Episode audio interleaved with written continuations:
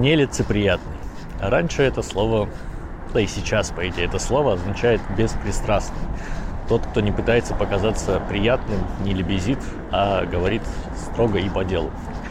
Но из-за фонетики, наверное, из-за того, как это слово произносится, сейчас нелицеприятный чаще воспринимают как просто неприятный в негативном значении.